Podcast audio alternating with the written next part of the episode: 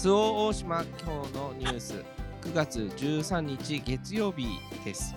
この番組は周防大島に住んでいる町民による主に町内の本日現時点でのニュースを整理して一つ取り上げお伝えするプログラムとなっております、えーお相手は中村明珍と白鳥のりこです。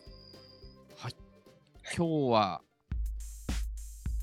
はい。どんなことがありましたか、今日はちっちゃな集まりがありました。はいはい。えっ、と、まあ、大島の、まあ、民生委員のおばちゃんたち何人かと仲良くしていただいてるんですけど、はいというか仲良かったおばちゃんが気がつけば実は民生委員だったっていう方が正しいあかもしれないやっぱり皆さん社交的で。はい はい。で、その人、中の一人から、もう去年ぐらいから、その、相談は受けていて、うんうん。その民生委員と大島に、まあ、さたくさんじゃないんだけど、耳の不自由な老婆者と呼ばれる障害者の方々がいて、はい。でそのおばちゃんはすごくってもう自分でその手話を勉強しに通ったりなんだりして、うん今は結構その手話サークルみたいなのでちょっと教えたりそのまあボランティアでその手話通訳みたいな仕事ってことでもないんだけど、はいボランティアで手話通訳とかもお願いされたりしてるみたいな人なんですけど。はいでそういうやっぱりコロナでってなるとそういう障害者の方々が出ていく場所も少さあのより少なくなっちゃうしうんでそういう少人数でなんかこうそういう手話勉強会みたいなのとかちょっとおしゃべりするみたいなのをやりたいなって言ってて。はいでその時に夫のタピオカミルクをほぼ絶対飲みたいんだけどって言われてたんです1リクエ年前ぐらい。そうそうそう。はいはい。昨日電話があって急だから無理よね明日ダメとかって言われてまあできたんですけど今日。おおおおはいはい。でうち今ご存知の通り8畳2間と6畳2間が田の字でつながっていて、うん。まあ、全部襖開け放ってるので28畳うんぐらいの広さに、まあ、机2つ並べて、まあ、6名という多分。あ大きく使う感じ。そうそうそう。換気は抜群なんですよね。うんうん。でまあそんな中でも皆さんもワクチンも打ってて私たちももう打っててそれでもまあまあタピオカ飲む時は外しますけどみんなマスクつけて。うん。でやっぱり本当にだから1年以上？うん。ぶり。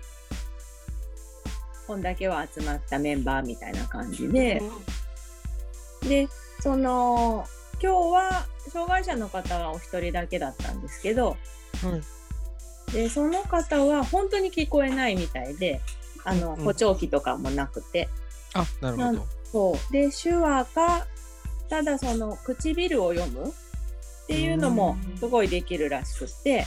うんで自分でも声を発することは自分では聞こえないけどある程度その伝わる声を使いこなせるうん方なんですよね。はいでももうマスクみんなマスクしてるからもう唇が読めないんですよね。だからそう思うとますますそういった手話ができる人たちと会話をするかまあ今はあのスマホがあるのでうんメッセージとかはこう自由自在というか、うんうんそういうのでやり取りはするみたいなんですけどなかなか本当もうマスクで目しか表情も読めないし唇も読めないしっていうのは本当に多分想像できないぐらい辛い時代なんじゃないかなっていうふうにも想像しましうんうん。なんかそれについてた。うん、実際こう思ってるみたいなこととかあったりしたんですか？そのコロナになうってから。その方が？うんうん。その方とね直接そこまでお話を私は今回してなくてまあ場の提供っていう感じではあったんですけど。なるほどなるほど。そうそうそうそう、はい。でその6人がタピオカ飲みながらうん。ワイワイやってる。食べ振り倒すと。へそうでその方もやっぱりすごい喋りたいというか、まあ、手話でねいろいろ喋りたいし、聞きたいしっていうことで、ーその手話が得意なおばちゃんは、うん。なんか食べんさい食べんさいって言われるんだけどずっと話しかけられるからずっと手話をやってて全然タピオカが飲めないってすごいなんか最後な 嘆いてたんだけど。で他の人たちももう間が空きすぎて手話忘れちゃったわみたいなことを言われてたりとか。それまで勉強してたんだけそうそどう。で勉強してきたんだけどなんかもう久しぶりすぎてよく覚えてないみたい もう一回じゃあ復習するみたいな。なそうそうそう。今今日はでも本当顔合わせてちょっと喋ろうよみたいな感じ、1時間ぐらいかな。いらっしゃったんですけど、でも今日今回その 他の議員さんとも言ってたのが、もう議会でこんだけの人数が集まってるぐらいなんだからうん、本当地域とかも党内の人だけでのその集落の集まりとかうん、行事うん、っていうのはある程度の、まあ、条件つけてでも積極的にやるべきなんじゃないかねみたいな話をついこの前もしてて、うん、でその民生委員のおばちゃんたちと別の時に話をしててもうん、やっぱりそのお年寄りが集まる、まあ、サロンっていうい おしゃれな言い方なんですけど、あのうん、月に1回ぐらいに集まってお茶飲んだりお菓子食べたりして、まあ、中にはこうなんか勉強会みたいななんかのお話聞いたり、なんか工作じゃないけど小物作りとかをするっていうような活動をしてるサークルがあるんだけど、うん。それ、ももうコロナ以来全然開いてなくて。はい、もうそうやってる間に亡くなられたこともちらほらとか、うん、でやっぱ障害者の方もそうだけどお年寄りもやっぱり出ていく場所がない出ていくのが怖いみたいな感じでもうで家族というか遠くにいる家族も帰ってこないじゃないはい、はい、はい。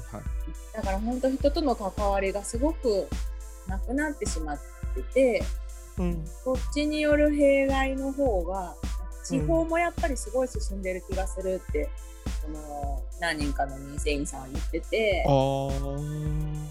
あなんかすごく他の問題が大きくなりそうっていう不安も危機感というかうん、すごい切実に。私はなんとなく思うだけですけどその方々は結構切実に感じておられるなぁと思いました。うーん。それは結構あの表に話題になってたりする傾向なんですか？そういう弊害、うん。今言ってくれたような。私の住む世界が一般的世界なのかわからないんですけどうんうん。周りでは結構、うん、そういう話もあると思う。うーん。うん。方という地域でもその上の方と下の方でまた細かいあざが違うんですけど、うんうそんのあの人最近元気ってそいやこれ1キロも離れてない距離だけど っていうところで、もう全然会ってなくてで元気にしとる？隣のなんとかさんみたいな感じで言われたりして。ああそれは以前はサロンで会ってた。ああなるほどそうかそうかなんか会う回路が切れちゃったみたいな感じなんですね。そうなんでしょうね。うーん。そう、結構、なんていうか地味にうんダメージはうん蓄積されていくんでしょうね、そういうのってなんとか。今ふと思い出したのがうん私も去年の、去年の3月4月あたりってすごいみんな本当にどんだけ危ない病気なんだろうっていう感じでうん。本当に人と会わなかったと思うんですよはい。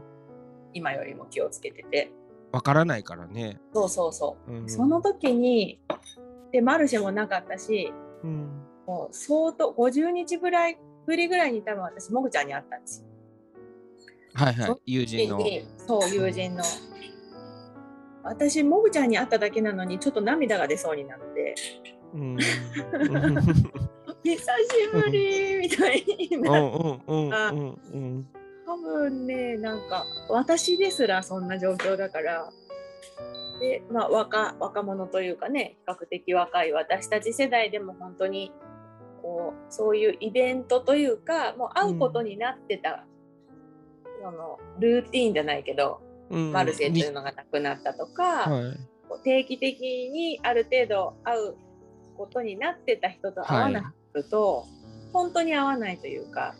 うんうんうん。生活をただただ済ませるだけだったら本当家族と近所3軒と中央フードの人にしか会わないみたいな、うんそんな感じになっちゃうんだなと。だから距離っていうよりも本当にこうその生活リズムとか、うん。まあ仕事も違えば本当になかなか合わない簡単に合わなくなってしまうというか。うん。うん。それがずっと続いてるっていうのが今なのかなと思うと、うーんぱりこうね動き回れる自分ですらそうだから動き回れない人うん。っていうのはすごく閉ざされた世界になってしまっているのではなかろうかと。なるほど。ううんーん。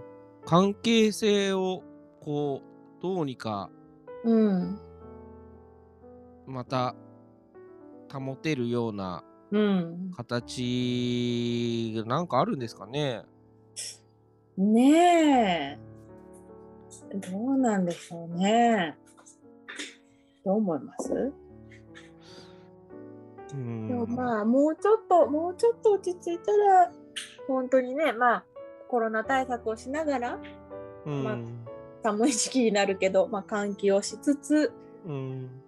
まあ一個飛ばしぐらいの席の配置で集会所でもどうぞぐらいなね、うん。感じになってくるんじゃないのかなとまは思あそううん。うね。うんそんな気もします、うんうんまあその辺本当に現場のうんうんうん。人たちのうんなんかこう嗅覚っていうかうんうん。がすごく大切になるんじゃないかなって思いますけど、あとはねそういう人の負担が増えても大変だ。そうなんですよね。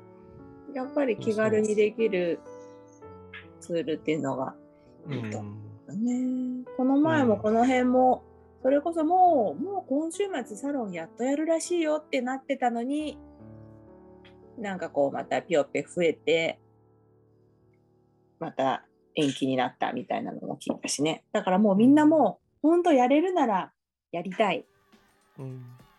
やろうよっていう空気にはなってるんかなとは思うね。うん。こう観察していくことがうん、多分必要ですね。これは。そうかもしれないね。うん注意深く、うん、あのーいろんな話題を取り上げていきたいと思っていますし、えー こういう話が、あのー気になっているっていうことがありましたら、あの寄せていただけたらと思っています。えーメールは、えー、スオーシマニュース at gmail.com で受け付けております。はいえーはい。それでは今日もありがとうございました。ありがとうございました。